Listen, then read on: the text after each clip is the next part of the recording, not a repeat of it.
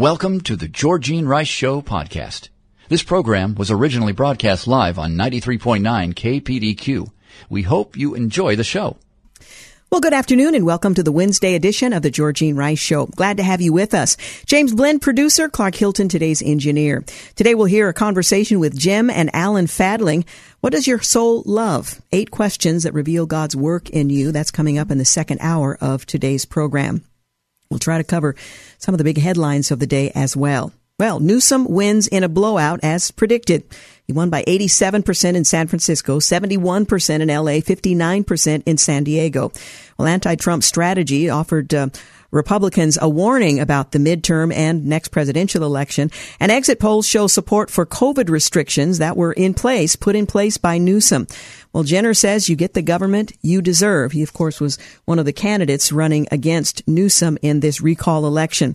Well, California Governor Gavin Newsom on Tuesday became only the second governor in American history to survive a recall in an election that the president, President Biden said, uh, and other uh, visiting national Democrats helped pull out uh, for him in a very big way. Newsom, the 40th governor of the nation's most populous state, dodged the same fate as fellow California Democrat Gray Davis, who was recalled and removed in 2003. About 47 minutes after the polls closed at 8 p.m. in California, the Associated Press projected the race for Newsom, with early returns showing that 67% voted no to recalling the governor and 33% voted yes, with just under 60% of all precincts reporting. While exit polls showed voters who opposed recall were most concerned about COVID-19. We said yes to science. We said yes to vaccines. One exhausted looking and somewhat emotional Newsom said in a relatively brief appearance at the Democratic headquarters in Sacramento just before 9 p.m. local time. We said yes to ending this pandemic, the governor said. We said yes to people's right to vote without fear of fake fraud or voter suppression. We said yes to diversity. We said yes to inclusion, end quote. By a wide margin, conservative talk radio host and columnist Larry Elder garnered the most votes among 46 candidates to replace Newsom, with 61% of the vote in shortly after um, 9 p.m. local time. Elder was the choice of 43.6% to replace Newsom. But of course, Newsom would have to have garnered less than 50% of the vote in favor of keeping him there. Trailing Elder were Democrat and YouTube star Kevin uh, Paffrath with 10.7%, former San Diego Mayor Kevin Faulconer at 9.5%, according to the New York Times. Newsom raised more than $70 million to fight the recall, mostly in July and August, the Times reported, while Elder had spent about $600,000 under the, uh, after, uh, uh, after Elder, driven largely by name recognition, emerged. Uh, as the leading GOP candidate, Democrats were able to make it a de facto Newsom versus Elder race. I think more accurately, uh, Elder, I should say Newsom versus Trump race. Uh, in fact, the president announced when he spoke yesterday that a vote for uh, Larry Elder was a vote for Donald Trump. And if uh, Larry Elder were to win, Donald Trump would be the governor of California. It's kind of that new math. Well, Deep Blue California stayed true to its color as the governor easily staved off a recall with the votes opposing the of uh, removing him coming in again well over 60 percent. Well, California's governor recall efforts are not the only recall campaign in the West that's not working. Three in Oregon joined that list. State Senator Lynn Findley, a Republican from Vale, was one of two Senate Republicans targeted for recall because of certain gun rights advocates wanted senators to boycott the session to stop a gun control bill instead of just voting no. OPB reported with a deadline to collect 8,289 valid signatures fast approaching Monday afternoon. The chief petitioner behind the recall told OPB the effort to recall Findley had failed. A recall of Senate Republican leader Fred Girod a Republican from Lyons was previously pitched as it did not gain traction this summer either. On a different level, the recall effort at Portland Mayor Tom Wheeler also appears to be struggling. The uh, Willamette Week reports the campaign had 90 days to collect just under 48,000 valid signatures. The recall efforts clock runs out on the 6th of October. Right now, says campaign manager Audrey Caines, just under 13,000 signatures have been collected. That's not even one fifth of the necessary signatures to get the recall on the ballot this fall, assuming all the signatures are valid, which is generally not the case. The first signs the recall campaign might fail uh, fail and fall short came on the 11th of August when the recall campaign announced it had collected just under 6,000 signatures in the first month of its effort. Now, I think it's probably fair to say that given the pandemic, you don't have access to the same crowds you might otherwise have, but it appears that there will not be a recall, although October 6th is the deadline. Anything could happen between now and then, but it appears there will not be a recall effort of Portland's mayor. Well, two weeks after Portland Mayor Ted Wheeler garnered nationwide attention with his plan to boycott Texas following the state's curtailing of abortion access, the council is ready to vote on it. But the proposal, which the council will consider on Wednesday, sometime today, has shifted shape considerably since the city nabbed national headlines. The city has ditched the two meatiest parts of that proposal, a boycott on city business with Texas and a ban on employee travel to the Lone Star State. Instead, city officials are considering uh, setting aside $200,000 that would go to organizations that deliver programs and services related to reproductive health care. Your tax dollars at work. Well, the ordinance doesn't uh, specify where these organizations should be located, or do they uh, consider whether or not taxpayers are interested in their tax dollars going for that purpose. Um, days after Texas passed legislation the heartbeat bill that banned abortion after six weeks of pregnancy. The council announced the city would be withdrawing its business over what they called an attack on the reproductive rights, freedom, and autonomy of people across the country.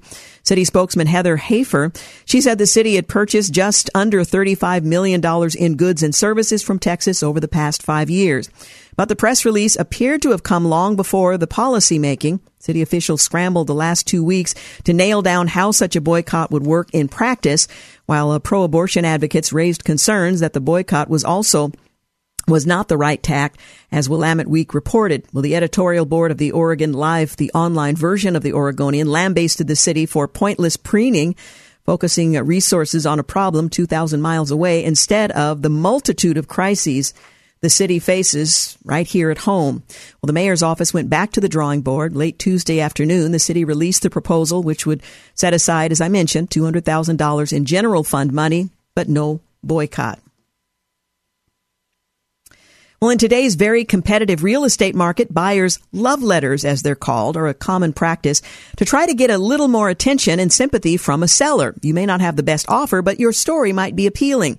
Well, buyers can tell sellers what they really love about the home and how they plan to use it. Sellers, in turn, often appreciate this gesture because it helps them ensure that they're selling to someone who will, will live inside their home rather than an investor looking to buy and flip the property. A win-win for communication and free speech. Well, maybe not. Over the summer, Oregon became the first state in the nation to ban the transmission of these love letters, enacting House Bill 2550. Sellers agents who pass such letters on uh, to sellers could face fines or even criminal misdemeanor prosecution. What great evil was Oregon seeking to eradicate with such a law?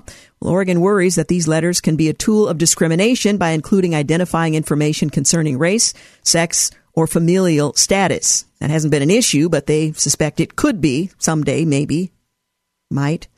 Well, the ban on love letters violates the First Amendment. Oregon looks to bar communication between individuals because the content might prompt someone to discriminate. There haven't been any charges thus far to that end. Such a speech restriction cannot be justified unless it is absolutely necessary. We'll see what happens if there is a challenge. You're listening to the Georgine Rice Show. You're listening to the Georgine Rice Show podcast. It's aired on 93.9 KPDQ. Welcome back. You're listening to the Georgine Rice Show. A reminder coming up in the second hour of today's program, we'll hear from Gem and Alan Fadling. Their book, What Does Your Soul Love? Eight Questions That Reveal God's Work in You.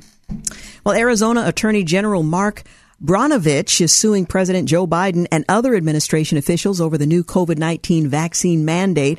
Brnovich announced the lawsuit yesterday, explaining during a press call that uh, he thinks the president lacks the constitutional authority to require the vaccination of millions of Americans. This lawsuit is about federalism, constitutional principles, and the fact that the Biden administration has no authority under the Constitution to mandate COVID-19 vaccines, period. Uh, Brnovich, uh, a Republican, said. Well, the Attorney General says he plans to prove that the Biden administration's vaccine and testing policy undermines federalism as it's, it infringes on the rights and liberties of states and individual Americans. Well, the Arizona Attorney General argued that the administration doesn't have the authority to issue any executive order for anyone to promulgate any rules related to public health, safety, and welfare because those are issues that are supposed to be left to the states. Arizona will not tolerate this assault on our sovereignty, he wrote on Twitter with a video announcing the lawsuit. Well, speaking from the White House on the 9th of September, the president announced that he's directing the Department of Labor to write a rule requiring organizations with 100 or more employees to ensure all their workers are vaccinated or tested weekly for COVID-19. The Occupational Safety and Health Administration would be responsible for the implementation and enforcement of the rule, which is yet to be released. There are some exceptions, however, where uh, regular testing will not be tolerated. You must have the vaccine or lose your job. The president also signed two executive orders mandating all federal workers and government contractors be vaccinated. In addition to proving the uh, vaccine mandate is unconstitutional, Brnovich's legal action also seeks to show that the order violates the Equal Protection Clause of the Constitution. The order favors migrants that have crossed into the country illegally over legal U.S. citizens, he said. As thousands, even millions, have crossed the border, the federal government is allowing them the choice, even though they are not citizens, whether to get the vaccine or not, and not providing that same courtesy to U.S citizens. This is the first of what is very likely to be many others. Well, a new analysis by the Congressional Research Service, Congress's nonpartisan research arm, suggests that the president's uh, intention to require all workers at companies with at least 100 employees to get vaccinated against COVID-19 might not pass legal muster. Again, the president on the 9th said that uh, he would use the Occupational Safety and Health Administration's jurisdiction over workforce uh, safety to require some 80 million workers to get vaccinated against coronavirus. To get around the fact that enacting an OSHA rule typically takes four to seven years, it will use emergency authority known as emergency temporary standards. OSHA may promulgate and ETS without supplying any notice or opportunity for public comment or public hearings. An ETS is immediately effective upon publication in the Federal Register. That's an emergency order. Upon promulgation of an ETS, OSHA is required to begin the full rulemaking process for a permanent standard with the ETS serving as the proposed standard for this rulemaking. Well, using emergency authority requires that employees are exposed to grave danger and that such emergency standard is necessary to protect employees from such danger. Well, the term grave danger, used in the first mandatory determination for an ETS, is not defined in statute or regulation. The legislative history demonstrates the intent of Congress that the ETS process not be utilized to circumvent the regular standard setting process. But the history is unclear as to how Congress intended the term grave danger to be defined. OSHA has resorted to emergency rules only sparingly, but in the few cases it's used them, the agency moves uh, haven't stood up uh, well against court scrutiny, and it's being predicted by the Congressional Research Service it won't uh, pass muster this time around either.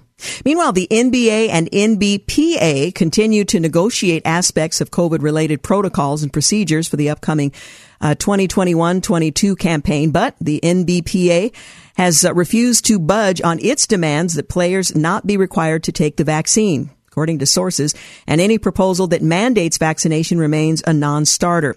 Roughly 85% of players are vaccinated, a league spokesman recently said, and in a preliminary memo obtained by ESPN in early September, the league outlined a set of strict protocols for unvaccinated players.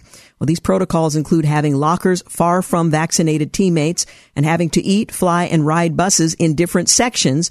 Those protocols are not final and are still subject to talks with the uh, NBPA. Well, the NBA informed teams in early September that new laws in both New York and San Francisco regarding vaccine requirements will be enforced for members of the New York Knicks, Brooklyn Nets, and Golden State Warriors, including for their team's players, unless there is an approval uh, approved medical or religious exemption, according to a memo from ESPN. Well, in late August, the NBA informed the teams that Personnel under team control who worked within 15 feet of players or officials during games would be required to be fully vaccinated by the 1st of October. That again, according to the memo obtained by ESPN. Within the last week, the president announced a sweeping set of vaccine mandates that could impact as many as 100 million and could include NBA players. Well, a nurse administering a, um, uh, a booster shot of Pfizer COVID 19 vaccine is a pretty common image. Pfizer told the FDA on Wednesday that data from its clinic trials suggests a third shot of its coronavirus vaccine may be necessary six months after the second dose because of waning efficacy. Now, as we discussed yesterday, the FDA's advisory committee on Friday is expected to review Pfizer's clinical trials and other supporting and conflicting data on coronavirus booster shots and make recommendations on whether more Americans 16 years and older should receive an extra dose. Two of its members have already uh, said that they will resign, one later this month, the other in October. Pfizer included the clinical trial data in its presentation that it will deliver to the advisory committee. The Pfizer data from its trials showed that the efficacy of its coronavirus vaccine, which it developed uh, with BioNTech degrades by around 6% every two months after the second dose, increasing the likelihood of breakthrough cases. Well, the company said data from an analysis of breakthrough cases also suggests that they were more common among people who had received their second dose earlier than others. In fact, some have suggested if there had been more time between the first and second doses, this would not be an issue. The uh, drop in effectiveness was due to waning of vaccine immune responses and not the Delta variant of the virus escaping the protection offered by the vaccine, according to Pfizer. Well, the other side, international public health experts, including two FDA vaccine leaders who are leaving the agency this year, wrote a new paper published in The Lancet this week that booster doses are not necessary for the general public right now. Uh, they said current evidence suggests that vaccines are still extremely effective in preventing severe illness and death from COVID-19 and that the doses used for booster shots would save more lives by inoculating populations that are currently unvaccinated. The expert did support booster shots for immunocompromised people, so there is a, a population they suggest it might be uh, helpful too. The big picture, the Biden administration hopes to uh, start offering booster shots to everyone six months after their second dose. The World Health Organization, however, is currently strongly opposed to developed nations offering extra doses to their general population, while developing countries struggle to procure enough doses for their citizens. And the World Health Organization director uh, called on developed countries last week to forego the booster shots through at the end of the year. Well, the Biden administration has argued that additional shots are needed to curb the spread of the virus in the U.S. and that developed countries can both administer boosters and uh, deliver doses to developing countries. You're listening to the Georgine Rice Show. When we return, we'll talk about children who may get better immunity from catching COVID naturally. We'll tell you more about what a microbiologist from the University of East Anglia is claiming. And babies could be given Pfizer COVID vaccines in the U.S. this winter. That and more when we return. You're listening to the Georgine Rice Show podcast. It's aired on 93.9 KPDQ.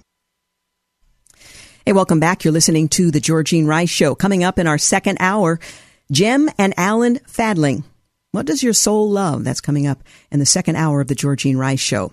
Well, children can get better immunity from catching COVID naturally instead of getting one dose of a vaccine. Well, that's according to Professor David Livermore, a microbiologist at the University of East Anglia claiming it uh, it was pretty pointless to inoculate youngsters who face such a vanishingly small risk of falling seriously ill with COVID. He told uh, Mail Online that they would probably develop more protection from catching the virus in a similar way as to how they build up immunity against other seasonal illnesses. Now that may be true for some children, but certainly not all who are in high risk categories. COVID vaccines work by teaching the immune system, he says, to recognize the virus and give it the power to fight it off in the future. But some studies have suggested vaccine triggered immunity starts to wane within six months, with some data suggesting people who um, have recovered from the virus may be protected for at least a year. One Israeli study claimed people who got the virus um, or the vaccine rather, are 13 times more likely to catch COVID than those who have recovered from a previous infection. Preliminary trials of the Pfizer vaccine in young children suggest it is safe, but there are ethical concerns as well as fears about the small risk of side complications. And there are questions about the dose. Are two shots too many? Well, for teenage children and young adults, there is about a less than 1 in 10,000 risk of heart inflammation known as myocarditis. But if you are that one within the 10,000, it's a serious concern. And while the vast majority of people who uh, get uh, myocarditis, they're treated within days, if they're treated it within days, it's unclear what the long-term effects are. Well, the U.S. has been vaccinating children aged 12 and above since the start of the summer, and elementary aged pupils are expected to be given the jabs in the fall. Uh, Britain only this week signed off on those plans, with officials claiming the benefits uh, were only marginal because COVID poses such a low risk to children. British children under 16 are only being offered one dose of Pfizer vaccine until more data has been gathered on the safety of giving the two doses. That same debate is taking place here. There's also ethical con- uh, questions about vaccinating youngsters, mostly to protect older adults. Latest official U.S. data shows that in the week ending August the 14th, the COVID hospitalization rates among children aged four and younger was about 2.2 per 100,000. That was more than six times lower than the 15.8%, or rather per 100,000 rate among the highly vaccinated over 65. Well, in states uh, reporting pediatric cases, children have accounted for fewer than 0.25% of all COVID deaths.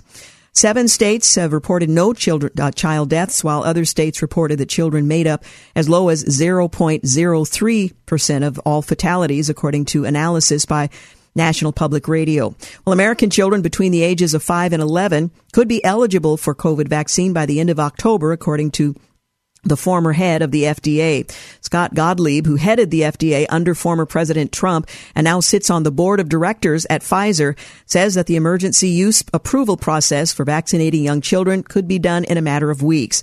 Gottlieb says the uh, pharmaceutical giant is expected to file the paperwork with the federal government requesting authorization to vaccinate kids as early as September. But again, still quite controversial, primarily among parents. Well, babies could be given Pfizer's COVID vaccine in the U.S. this winter. The company is uh, planning to seek approval for jabbing six month olds in November. Uh, Pfizer's COVID vaccine could be rolled out to, to babies as young as six months under plans being drawn up by the company, by the giant. In a move likely to cause international controversy, the company intends to apply for authorization to immunize American infants within the next two months. The timeline will depend on the findings of in-house trials looking into whether the vaccines are safe and effective in youngsters aged six months to five years and at what dose. The firm's plan is to um, go file by November. The Financial Times reports we would expect to have data for children between the ages of six months and five years old uh, that we would file with the FDA uh, at a Morgan Stanley Global Healthcare Conference. The FDA's um, D'Amelio says, I'll call it in weeks shortly thereafter the filing of the data for the 5 uh, to 11 year olds. Pfizer has already planned to seek approval for the food from the Food and Drug Administration for the jabs to be given to children 5 to 11. But the latest comments confirm the firm's intention to work its way down much younger uh, age groups. They're going to be given a lower dose than adults. What that dose is, not yet clear. Pfizer's jab made alongside German partner BioNTech is already approved for those over 12 in the U.S. and in Britain. Well, Olympic champion heroes uh, uh, to younger uh, women and girls across the nation for their athletic achievements on Wednesday served as champions for survivors of sexual abuse as they demanded accountability for those who enabled Larry Nassar, who abused them and dozens of others for years. Simone Biles, uh, McKayla uh, Maroney, um, Aly Raisman, alongside fellow gymnast Maggie Nichols and others, recounted their experience before the Senate Judiciary Committee in the wake of a Justice Department Inspector General's report that revealed how the FBI failed to act on their complaints. As a result, they said Nassar, who once served as a doctor for USA Gymnastics, was able to continue his pattern of abuse against young women and girls. I don't want another young gymnast, Olympic athlete, or any individual to experience the horror that I and hundreds of others have endured before, during, and continuing to this day in the wake of the Larry Nassar abuse. Biles said, fighting back tears as she delivered her opening statement. How much is a little girl worth? Biles asked referencing the title of a book written by fellow survivor uh, and gymnast. She asked government officials to keep that question in mind as they take action. No one at FBI, USAG, or the USOPC did what was necessary to protect us. Biles went on to say, referring to the USA Gymnastics and the United States Olympic and Paralympic committees, uh, we have been failed and we deserve answers. Well, in reviewing the report, Biles continued, it's truly it truly feels that the FBI turned a blind eye to us and went out of its way to protect USAG and USOPC. A message needs to be sent. If you allow a predator to harm children, the consequences will be swift and severe. Enough is enough. The hearing uh, continued for several hours earlier in the day with promises once again that there would be a response.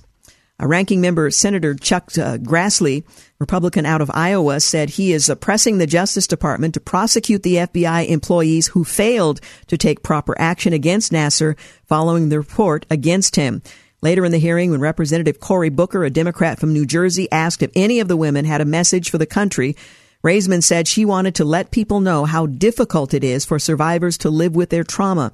Despite having competed in two Olympic Games, Raisman said there have been times when she didn't have the energy to stand in the shower or go for a short walk. Being here today is taking everything I have, she says. My main concern is I hope I have the energy even just to walk out of here.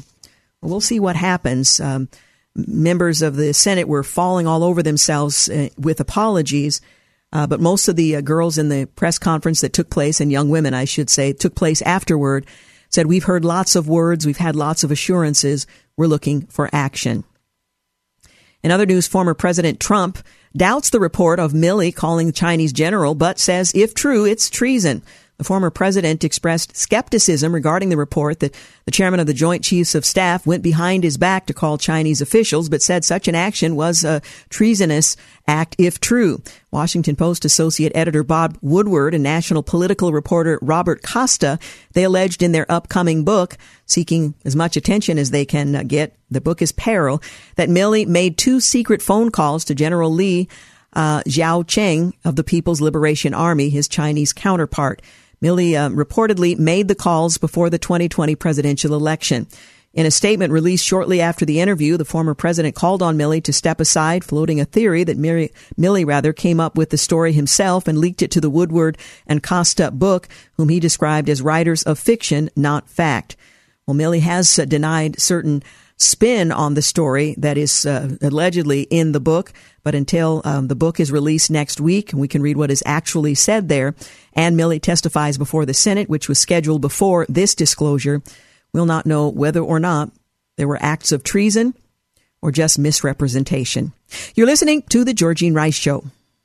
You're listening to The Georgine Rice Show podcast. It's aired on 93.9 KPDQ. Hey, welcome back. You're listening to The Georgine Rice Show. A reminder coming up in the second hour of today's program, an interview with Gem and Alan Fadling. What does your soul love? Again, coming up in the second hour of The Georgine Rice Show. Well, retired Lieutenant Colonel Alexander Vindman says General Milley must resign if his secret calls with China occurred. And that's a big if at this point. Mark Milley's alleged China call violated the law, the retired colonel says, pointing out that he has no statutory authority. Marco Rubio calls on Biden to fire Milley after a soon to be released book claims the general sought to undermine then President Trump. He offered a, an example of what if he suggested, Milley, uh, that the current president is senile and therefore steps outside of his boundaries. Tucker Carlson says Mark Milley committed treason and others were implicated. Sean Hannity also says Milley should be tried for treason if the bombshell report proves to be true. And again, big if, if the bombshell report proves to be true. California Governor Newsom survived his recall election. The governor will keep his job steering the nation's most populous state. The Associated Press projected that a majority of Californians voted against removing him from office in Tuesday's recall election, the embattled first term Democratic governor. The Newsom recall defense received a business donor boost, and Silicon Valley was split on the California recall election. Mike Piazza's video pitch for Larry Elder failed to sway California voters to oust Newsom in the recall election. Many suggest Elder peaked too soon. Well, an update in the Alex Murdaugh shooting. South Carolina police say the alleged attack on the lawyer was a botched hit in a life insurance plot initiated by Mr. Murdaugh himself. Well, South Carolina police have arrested a man who allegedly conspired with the victim, so to speak, a high profile attorney whose wife and son were murdered in a double shooting in June to shoot and kill him in a plot to garner millions in life insurance. uh, payouts to his surviving son. Agents of the South Carolina Law Enforcement Division on Tuesday arrested a Colleton County man in connection with the shooting incident involving Alex Murdaugh on the 4th of September in Hampton County. South Carolina Law Enforcement Division spokesman uh, Tommy Crosby said in a uh, statement, Curtis Edward Smith faces charges of assisted suicide, or at least attempted, assault and battery, pointing and presenting a firearm, insurance fraud, and conspiracy to commit insurance, insurance fraud in connection with the case. Investigators said they have a probable cause to believe Murdaugh set up the plot himself, but survived the shooting attempt with a superficial wound to the head. Uh, Richard Alex Murdaugh conspired with Curtis Edward Smith in the area of Old, well, doesn't matter, for the, the purpose of Mr. Smith assisting Mr. Murdaugh to commit suicide, the affidavit alleges. Mr. Murdaugh provided Mr. Smith with a firearm and directed Mr. Smith to shoot him in the head for the purpose of causing Mr. Murdaugh's death and allowing for the payment of a stated death benefit. Well, if the plot succeeded, Murdaugh's surviving son, Buster Murdaugh, could have collected on his father's $10 million life insurance policy. In other developments, South Carolina police are investigating whether Alex Murdaugh misappropriated funds from his former law firm. Well, North Korea fired two ballistic missiles toward Japan. Japan's Suga rips the test as absolutely outrageous. One wonders if North Korea feels emboldened given recent events.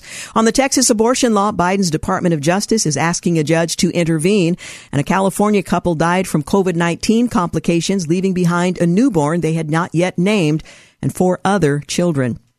A billionaire supermarket owner says inflation is causing manufacturers to panic, and Instagram has acknowledged its app can harm teens' self-esteem in response to a new report. Biden's Soak the Rich tax plan has been diluted by Democratic allies in Congress. That battle and the battle lines will heat up very soon.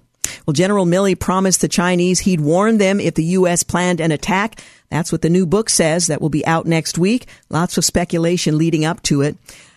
And New York City court, they blocked vaccine mandates. Uh, New York City's major, rather major municipal unions scored a legal win Tuesday night when a Manhattan Supreme Court judge temporarily blocked City Hall's vaccine mandate for Department of Education workers. Judge Lawrence Love issued the temporary restraining order in response to a lawsuit brought against the city by a slew of major municipal unions who oppose Major Bill de Blasio's directive. And by the way, the number one group that is, um, uh, vaccine averse are PhDs, we are told. Uh, Biden's approval on handling of COVID is slipping fast. 49% disapprove, 48% approve of this Quinnipiac poll that um, had Biden with a 13 point approval gap on the same question a month ago. U.S. Army is warning troops to get vaccine or face discipline. Just 40% are vaccinated as of last August. Democrat state and Democrat city lead uh, in poverty rates. California and Washington, D.C at the top of the list. Blinken says the U.S. doesn't know who was uh, killed in the drone strike. From that story, facing scrutiny from a Senate panel on Tuesday, Secretary of State Antony Blinken admitted that he doesn't know if the U.S. mistakenly targeted an aid worker in a drone strike in Kabul that reportedly killed 10 Afghan civilians. Senator Marsha Blackburn, what uh, is Antony Blinken covering up? Well, we don't have um, assets on the ground, so I'm not sure how you have that kind of specificity. Well, the city of Portland is backing down on its plan to boycott Texas, and instead they're going to use your tax dollars uh, to provide pro-abortion groups with resources. In some freakish show of retribution, it will set aside taxpayer funds to cover abortion. So instead of punishing Texas, they will punish taxpayers here and unborn babies. Well, the Boy Scouts reached the largest sex abuse settlement in U.S. history, paying out nearly $2 billion to 65,000 victims. A watchdog group has filed a complaint over the AOC attending the high priced gala, the Met Gala, Clark and I didn't go this year. Accordingly, the complaint uh, reportedly says House rules require that the receipt of the gift must fall under one of two exceptions, being a widely attended event or a charity event. The AAF said the gift meets neither exemption. The gala is an exclusive event and invitations are overseen by the for-profit Condé Nast Company. We'll see what comes of that.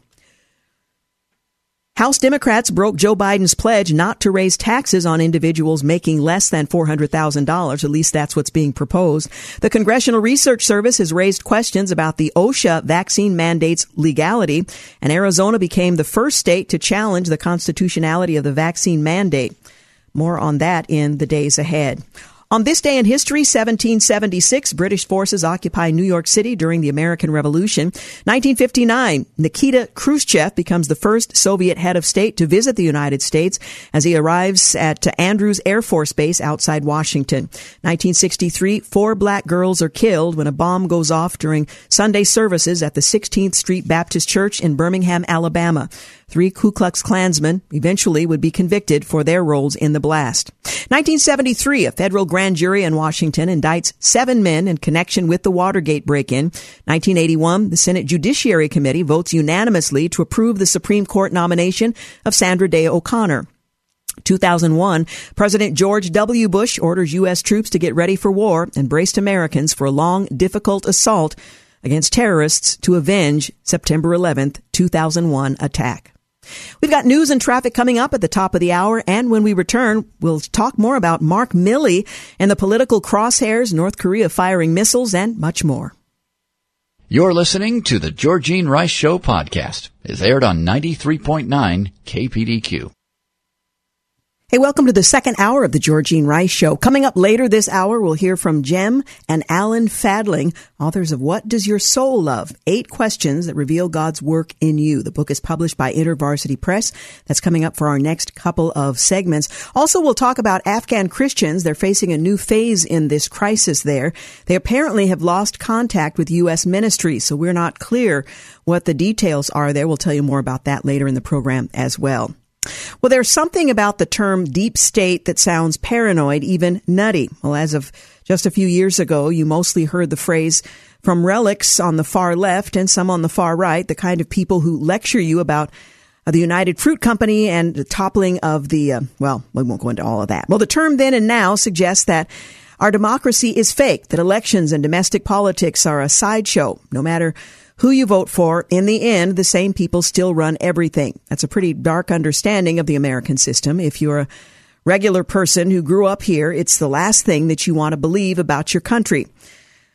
Well, there's some speculation uh, circulating right about now having to do with the book that's not yet released. And in typical fashion, there are claims made in the book before its release that got, that has everyone talking about it. Well, what is the uh, the main issue? General Milley colluded with um, with China, our chief military rival, to undercut the elected president of the United States. Now he has since come out and said that is not what happened, and attend uh, and intends rather to clarify the situation. We don't know what exactly took place who was involved and so on, but the story seems to be emerging that's quite different from what the book, at least the teasing of the book suggests uh, is going to be a major feature in it. Well, according to reporting this summer, in the days after last November's election, Mark Milley, the chairman of the Joint Chiefs of Staff, he held a meeting with senior military officials at the Pentagon. Now, Milley wanted to inform them of what he described as a serious threat to national security, a threat so grave it imperiled the stability of the republic. Well, that threat, Milley said, was the sitting president of the United States. Donald Trump had dared to question the election results, and for this, Milley explained, the United States military might be required to use physical force against the president. We're the guys with the guns, Milley said. He apparently uh, had been uh, preparing for the moment. Well, Milley had similar conversations with the director of the CIA, Gina Haspel, as well as with the head of the NSA, Paul Nakasone. He'd also spoken directly to Chuck Schumer and Nancy Pelosi, Trump's chief uh, political rivals. Well, now, according to a new book by Bob Woodward and Robert Costa, Milley went even further than that. On the 30th of October of last year, Woodward uh, and Costa report Milley called his counterpart in China, the general called Li Zuocheng, and Milley uh, didn't. Um, didn't tell his boss, the president, about the call, either before he made or afterwards. Well, here's uh, Milley's message for the Communist Chinese military, and this is uh, from the book. Uh, Mr. Milley say is now saying that this is mischaracterized and misleading. We won't know what the book actually reports until next week, but everybody's talking about it, and some are calling for his immediate dismissal. General Li, I want to assure you that the American government is stable and everything is going to be okay. We're not going to attack or conduct any kinetic operations against you. And then, reportedly, Milley said this, General Li, you and I have known each other for five years. If we're going to attack, I'm going to call you ahead of time. It's not going to be a surprise. And the question is whether or not uh, Mr. Milley exceeded his authority. Now, let that sink in for a moment. If we're going to attack, I'm going to call you ahead of time. It's not going to be a surprise. According to this account, our country's top defense official secretly colluded with our chief military rival to undercut an elected president of the United States. Well, how do you describe this? Well, again, that phrase, deep state, some allege it's not strong enough. It's treason. It could be a crime, and apparently Mark Milley isn't the only person implicated in it. Others knew it was happening. Our intelligence agencies almost certainly heard Mark Milley's uh, call. We're now told that there were some 14 people in the room at the time. And if they can read emails from a cable news show on Fox, um, what are the chances that they're aware that the chairman of the Joint Chiefs of Staff was speaking to a senior Chinese general and what they were saying, around 100%. Yet the NSA did nothing. The CIA was clearly fully on board. We are on the way to a right wing coup, Gina Haspel told Milley. Well, this is what the book alleges happened.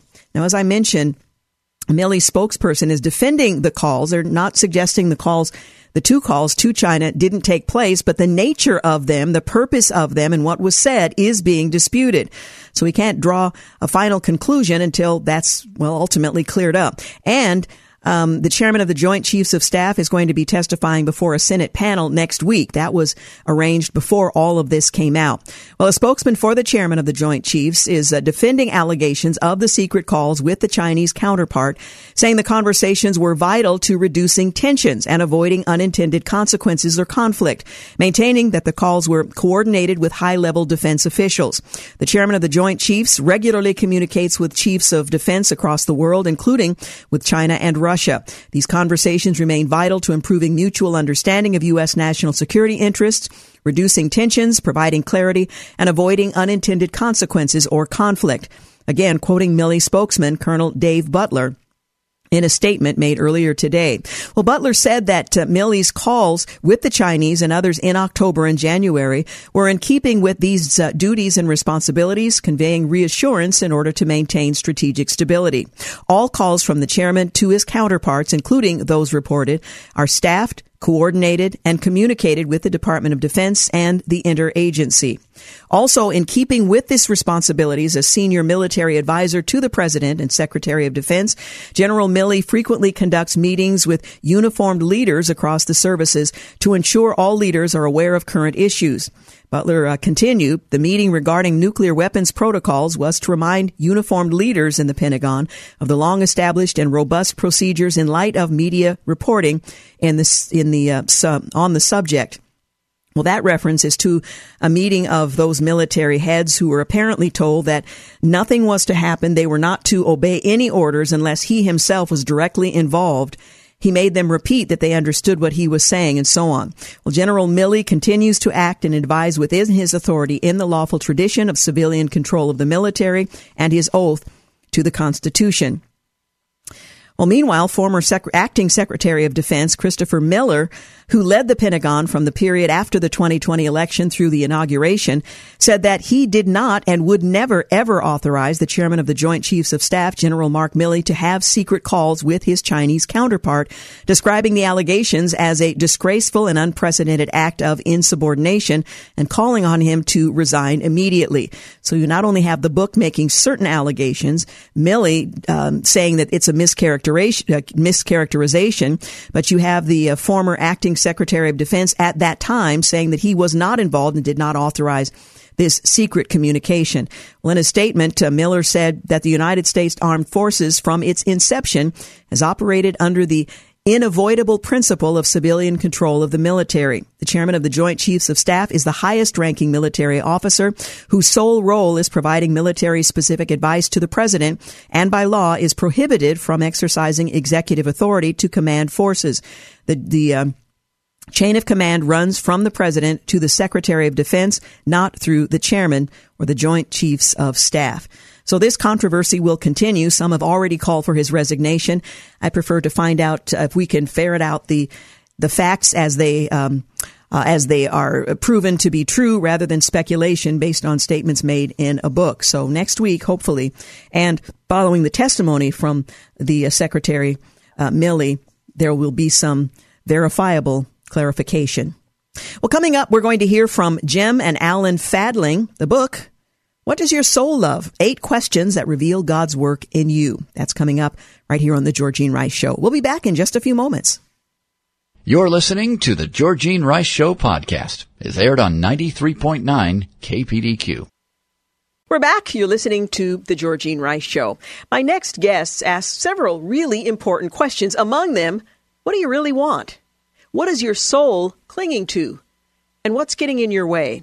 Well, in the pages of their book, What Does Your Soul Love? Eight Questions That Reveal God's Work in You, my guests, Gem and Alan Fadling, they outline eight key questions that offer deep insight into how we experience soul change. Now, the questions open the door to spiritual transformation, and they help us unpack where we're stuck where we're in pain, where we're afraid, and much more. They also recall the path to joy and to the heart of God. Spiritual inventories and exercises in the book will guide you along with stories from both Gem and Alan's lives and their ministry together through unhurried living. It's a great book. We're going to talk about it here in just a moment. But first, let me introduce our guests. Gem Fadling is a uh, founding partner of Unhurried Living Inc., a nonprofit that resources and trains Christian leaders to rest deeper, live fuller, and lead better. A trained uh, spiritual director, retreat speaker, and podcaster, she enjoys serving as a guide with the intention of helping people encounter God in their very real lives. Alan Fadling is president and founder of Unhurried Living Inc., a mission in Mission Viejo, California. He speaks and consults internationally with lots of organizations you would recognize. He's the award-winning author of An Unhurried Leader and An Unhurried Life, which was honored with the Christianity Today Award of Merit in Spirituality. He's also a contributing author to Eternal Living, um, reflections on Dallas Willard's teaching on faith and formation. He is a certified spiritual director, and the pair join us today to talk about their very important book. Once again, the title, What Does Your Soul Love? Eight Questions That Reveal God's Work in You. Gem and Alan, thank you so much for joining us. Well, thank you for having us. We're glad to be with you. Let's begin with the title of the book. What does your soul love? Talk a bit about the nature of that question and what it reveals about us when we're trying to determine how, how does transformation happen and where do I even begin?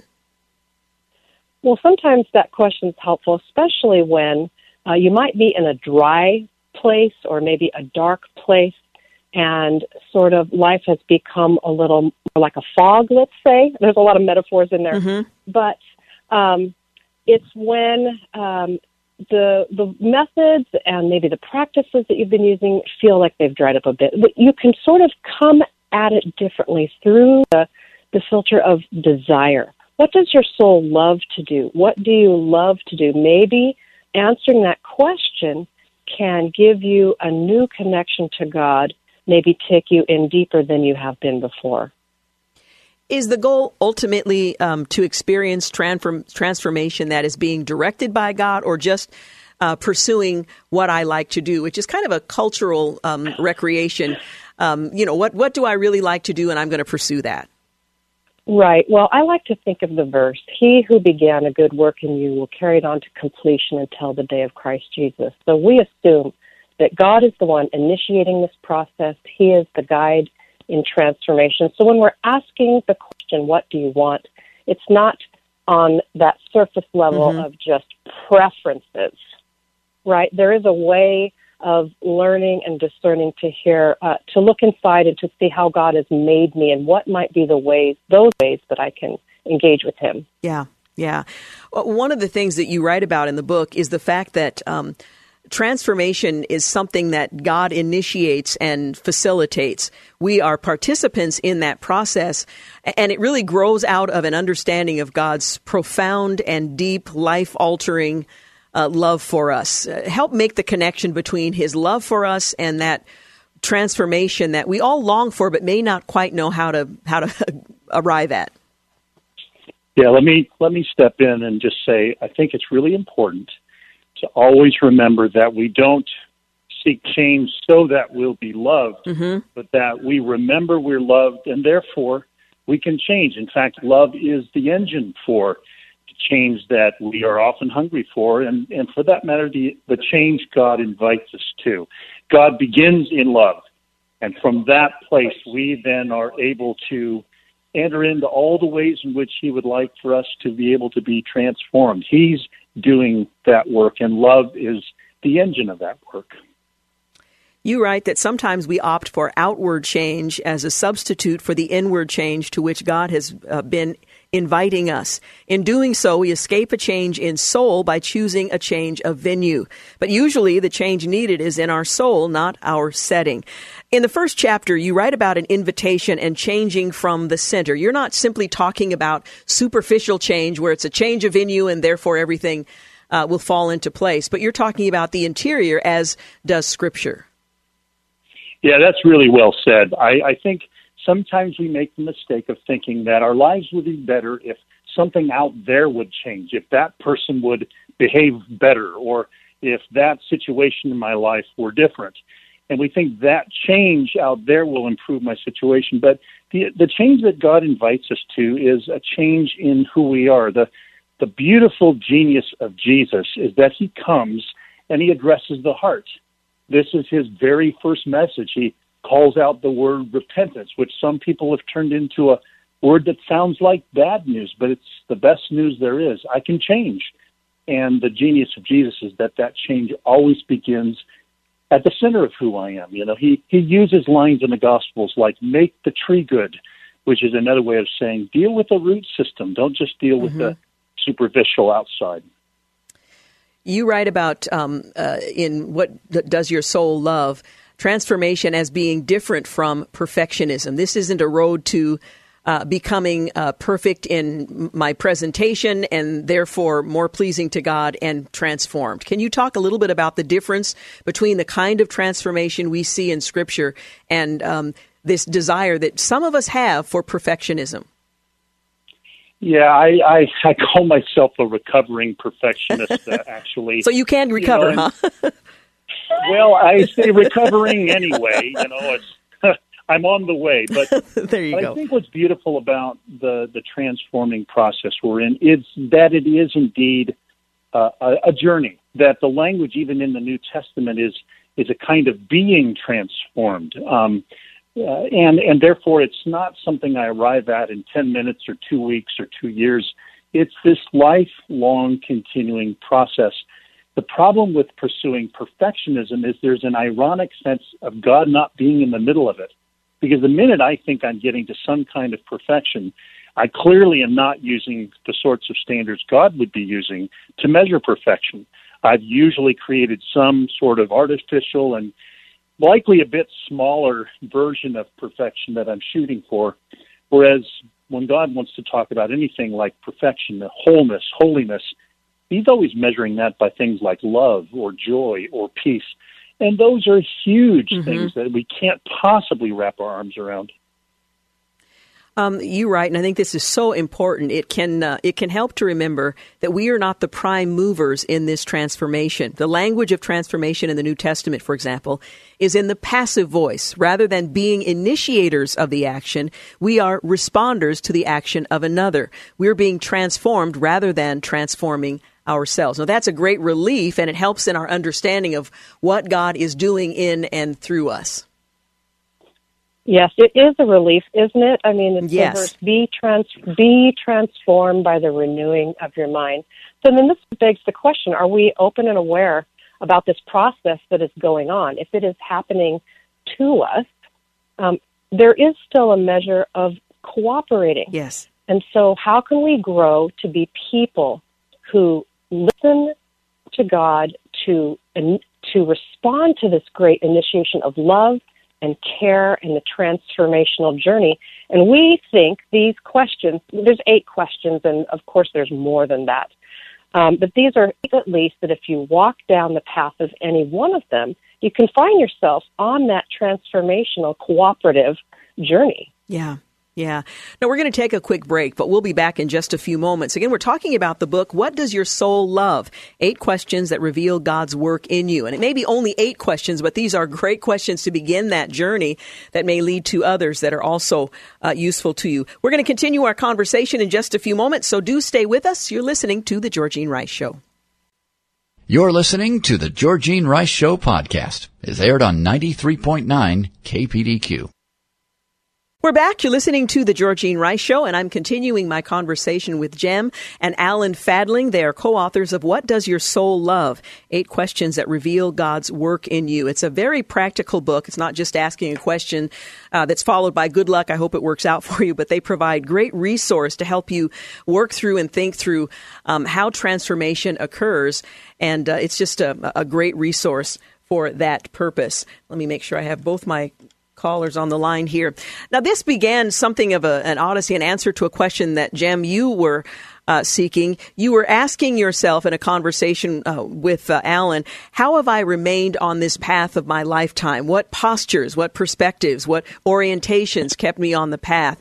It was sort of an Ignatius of Loyola's looking back um, that uh, produced his uh, exercises. Can you talk a little bit about the beginning of this book and uh, in your uh, asking those questions, how you help others who may have similar questions in a desire to experience the transformation that God offers? Well, yeah, what, what initially happened was I was probably, I think, in my 40s. I had uh, been spending my life uh, like most of us, wanting to grow, doing my best to cooperating with this process that we've been talking about. And I found myself up on a little bit of a of a vista point, and I I liked who I had become up to that point, and I asked God. It really was a prayer. How did I get here? What went on? Because I'm a curious person, and I like process, and I and I wanted to learn from that so that I could keep growing. And I do have a heart to help others, and so really, I carried that prayer around with me for months. And I just kept saying, how did this happen? What was I doing? What were the common threads here?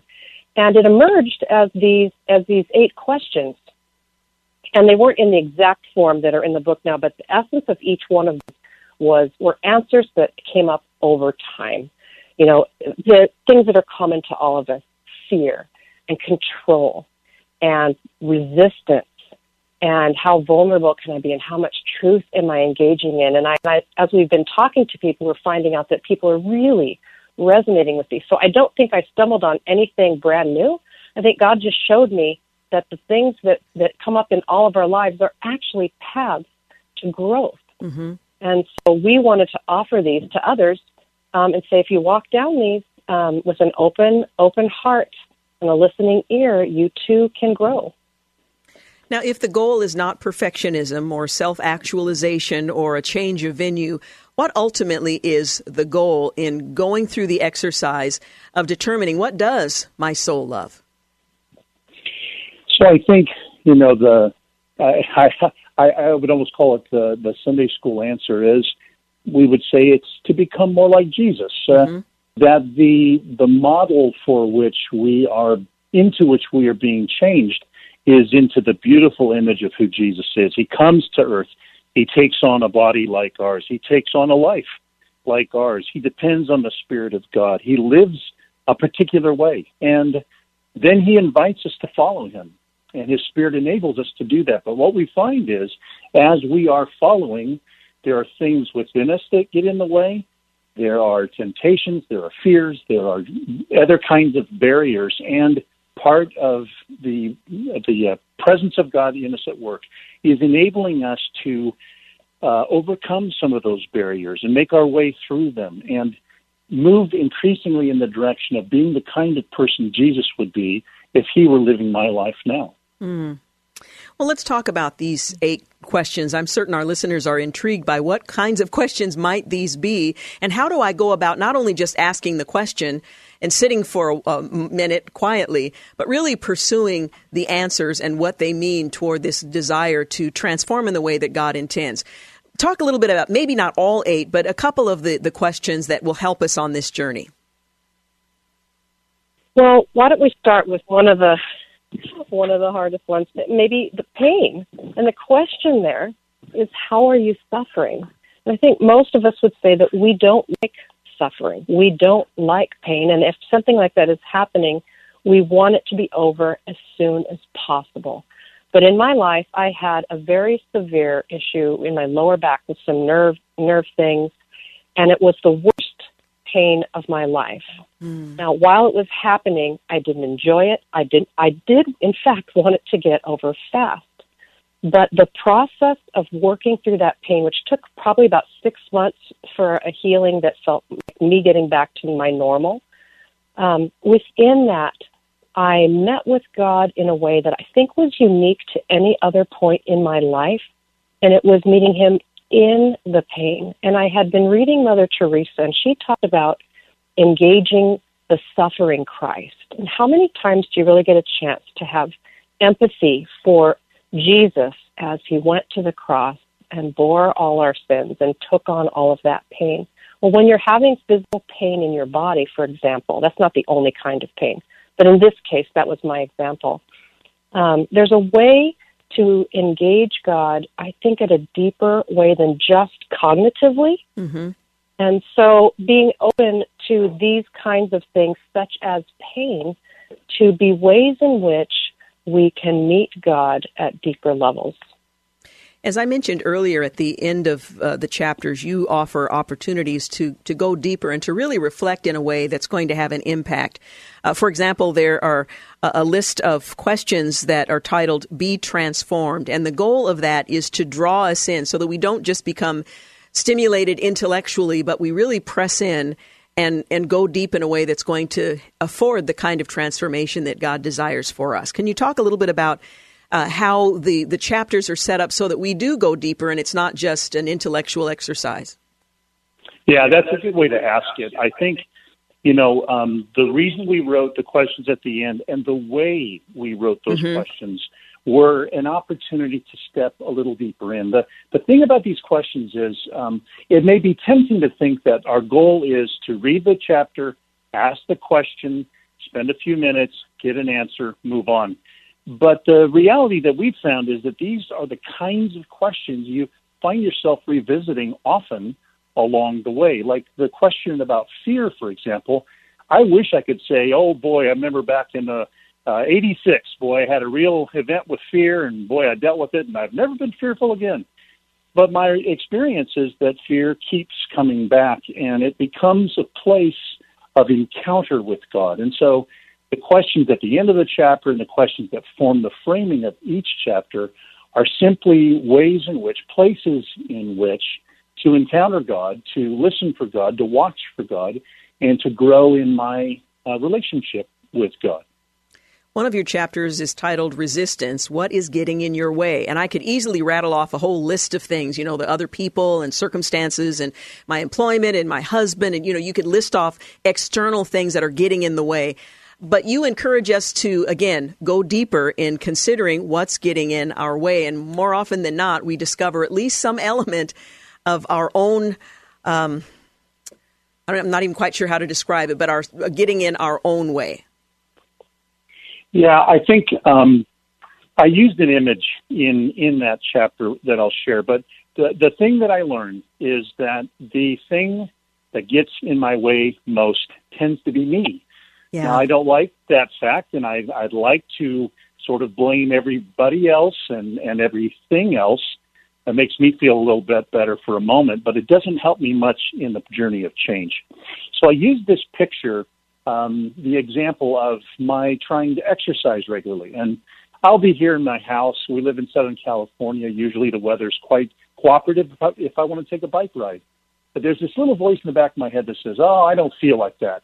Oh, it will be a big hassle to put on all my bicycle clothes and oh, I you know this. I'm just too tired. It's too late in the day." It's all these little I don't feel like it's that kind of ring from the back of my head that end up, if I keep listening to them, end up feeling like this brick wall. And then the brick wall feels like I can never get through it. But the thing about a resistance is this it's really more like if I lean on that wall, I discover the wall is actually tissue paper and it's painted to look like a brick wall. And just simply in the act of leaning through it, I realize I can move through it quite easily. And in fact, on the other side of that wall is God there inviting me into some new experience of His presence. So resistance is usually about the, the no that happens inside of me that gets in the way of the yes that my heart really wants to say. Well, I wish we had more time to go through the chapters, but I would encourage our listeners. I hope they're um, they're intrigued. I hope they'll pick up the book and walk through this um, chapter by chapter because I think it will be, uh, as it was for me, very helpful in understanding a, a bit more about myself and how I so often get in the way when I'd much rather point the finger outward uh, to others or other things. Again, the book is titled "What Does Your Soul Love? Eight Questions That Reveal God's Work in You." Gem and Alan Fadling. Could I just ask you briefly to tell me a, a bit, or tell our listeners a, a little bit about um, your organization that uh, is having an impact uh, um, uh, for leaders as well? Well, um, yes, yeah, so our organization is called Unhurried Living. You mm-hmm. can find out more about what we do at unhurriedliving.com. And um, we basically come along leaders to help them rediscover the genius of Jesus' unhurried way of living and leading. A lot of times, leaders are so frantically doing so many things that they they believe God's called them to do, or that they want to do to honor God. And we think that if if leaders can slow down just a bit, maybe walk at the pace of love instead of at the pace of you know the frantic pace of our culture mm-hmm. that maybe they'll have a greater sense of how God is coming alongside them, how God has called them, how God is guiding them. And so we do a lot of work with leaders around the world in that spirit. Wonderful. Well, thank you both so much for being with us today. I so appreciate it. Thank you. you. God bless. You're listening to the Georgine Rice Show. We'll be back in just a few moments to wrap things up. You're listening to the Georgine Rice Show podcast. It's aired on 93.9 KPDQ. Hey, welcome back. You're listening to the final segment of the Georgine Rice Show. Well, Christian ministries in Afghanistan have lost contact with numerous partners uh, here in the U.S. as the embattled country is entering what they're referring to as a new phase of the crisis, sparked, of course, by the Taliban takeover. That's a quote from the head of a U.S. based ministry uh, here in the U.S. Christians in Afghanistan are facing this new phase of crisis by having lost contact with U.S. ministries that might facilitate um, the help that they desperately need. William Stark, who is International Christian Concerns Regional Manager for South Asia, told the Christian Post that when the Taliban took control of much of Afghanistan following the drawing down of U.S. troops back in August, many ministries working with the country's underground church worked tirelessly to evacuate at-risk Christians.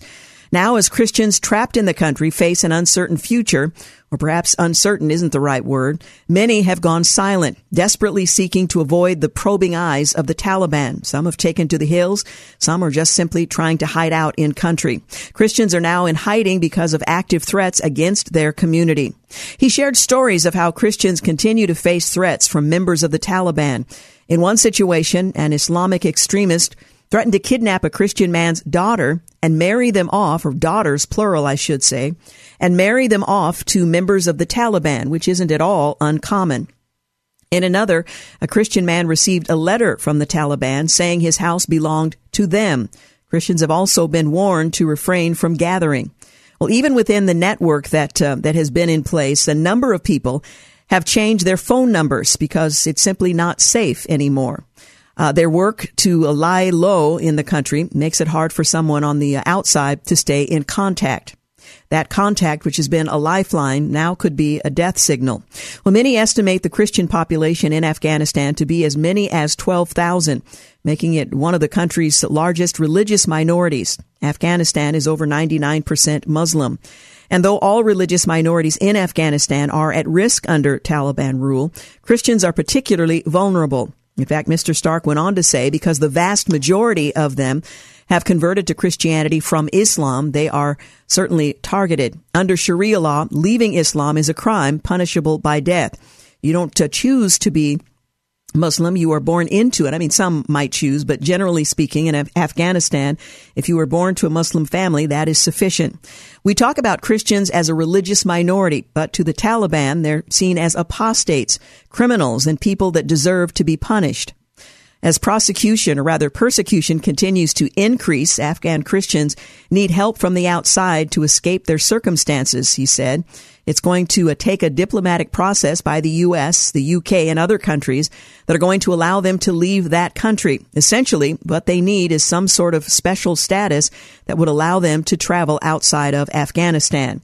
Now, it's highly unlikely that the Taliban is going to grant that kind of special status that would, in fact, allow them to travel outside of Afghanistan. They are considered apostate, deserving of punishment and persecution. So it's not likely that's going to happen. Because they don't have passports and they uh, can't work with the government in order to issue them a passport, it makes it very challenging for them to be able to leave the country. That is by using some um, some means of um, mass transportation. Many Afghan Christians are rural. They're uneducated. They don't have a passport. Uh, so many of them are unable to acquire the documents needed to leave the country. ICC has been um, advocating for the U.S., the U.K., and other governments to create a special status for Afghan Christians to give them a legal avenue to leave the country and seek refuge status elsewhere in the world. But of course, in order for them to enjoy that status, they would have to um, uh, have permission granted to them by the Taliban. Again, not likely. Well, as some voices are calling on the government to limit the number of refugees entering from Afghanistan to the U.S., Mr. Stark called for nuance. He posited that only allowing Afghans who might be targeted of um, targets rather of Taliban violence due to their U.S. affiliations into the country leaves little room for Christians. Vulnerable populations like the Christian community often don't fall within that group of people that work with the military if we draw a hard line and say only people that did that uh, did that can be allowed to leave and come to the United States, we're essentially putting a line through those Christians being able to get out of the country and, and identifying them as well. We have to make sure we don't uh, we're not casting out vulnerable populations who are very deserving of resettlement. Well, ICC is not the only persecution watchdog to share reports of missing Christian contacts in the country in Afghanistan. Nehemiah from Forgotten Missionaries International recently shared with Missions Network Net, uh, News, rather, the story of a man named Abdar who disappeared after traveling to Afghanistan for evangelism purposes. He was with us for the last few months, Nehemiah said. He's from Afghanistan, studying in Pakistan, and he said last month that he was going to Afghanistan for evangelism purposes. It's been more than a week since we've uh, been able to hear from him. We've lost contact. And that, of course, strikes fear in the heart of those who are trying to stay connected and help those who are suffering. Nehemiah said Christians in Afghanistan will be bracing themselves. Will they be forced to convert back to Islam? Will they be killed if they refuse? In late August, human rights group ADF International, they urged the international community to address the dire plight of religious minority communities in Afghanistan.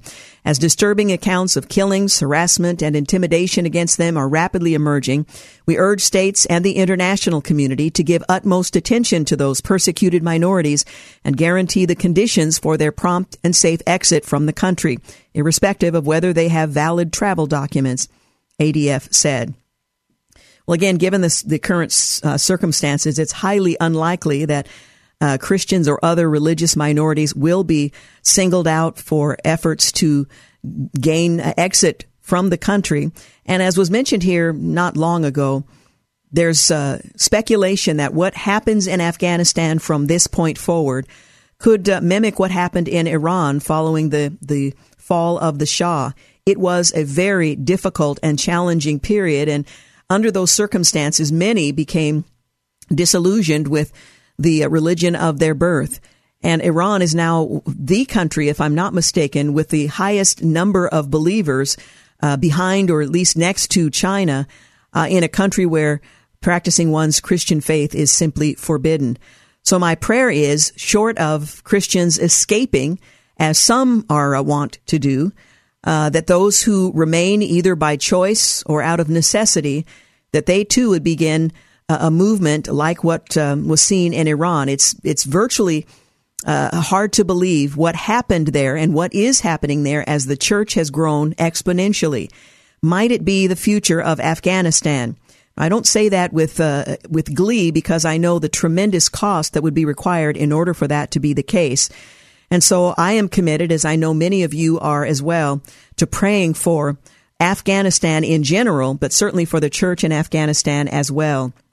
And as we've discussed here on several occasions, one of the prayers that pastors from Afghanistan have asked us to pray for them is that they would uh, certainly be safe, that they would be able to survive this transition and the changes that have come and are coming, but that they would be able to stand firm on the gospel, that they wouldn't waver in their faith, that the church would in fact grow uh, internally as well as numerically.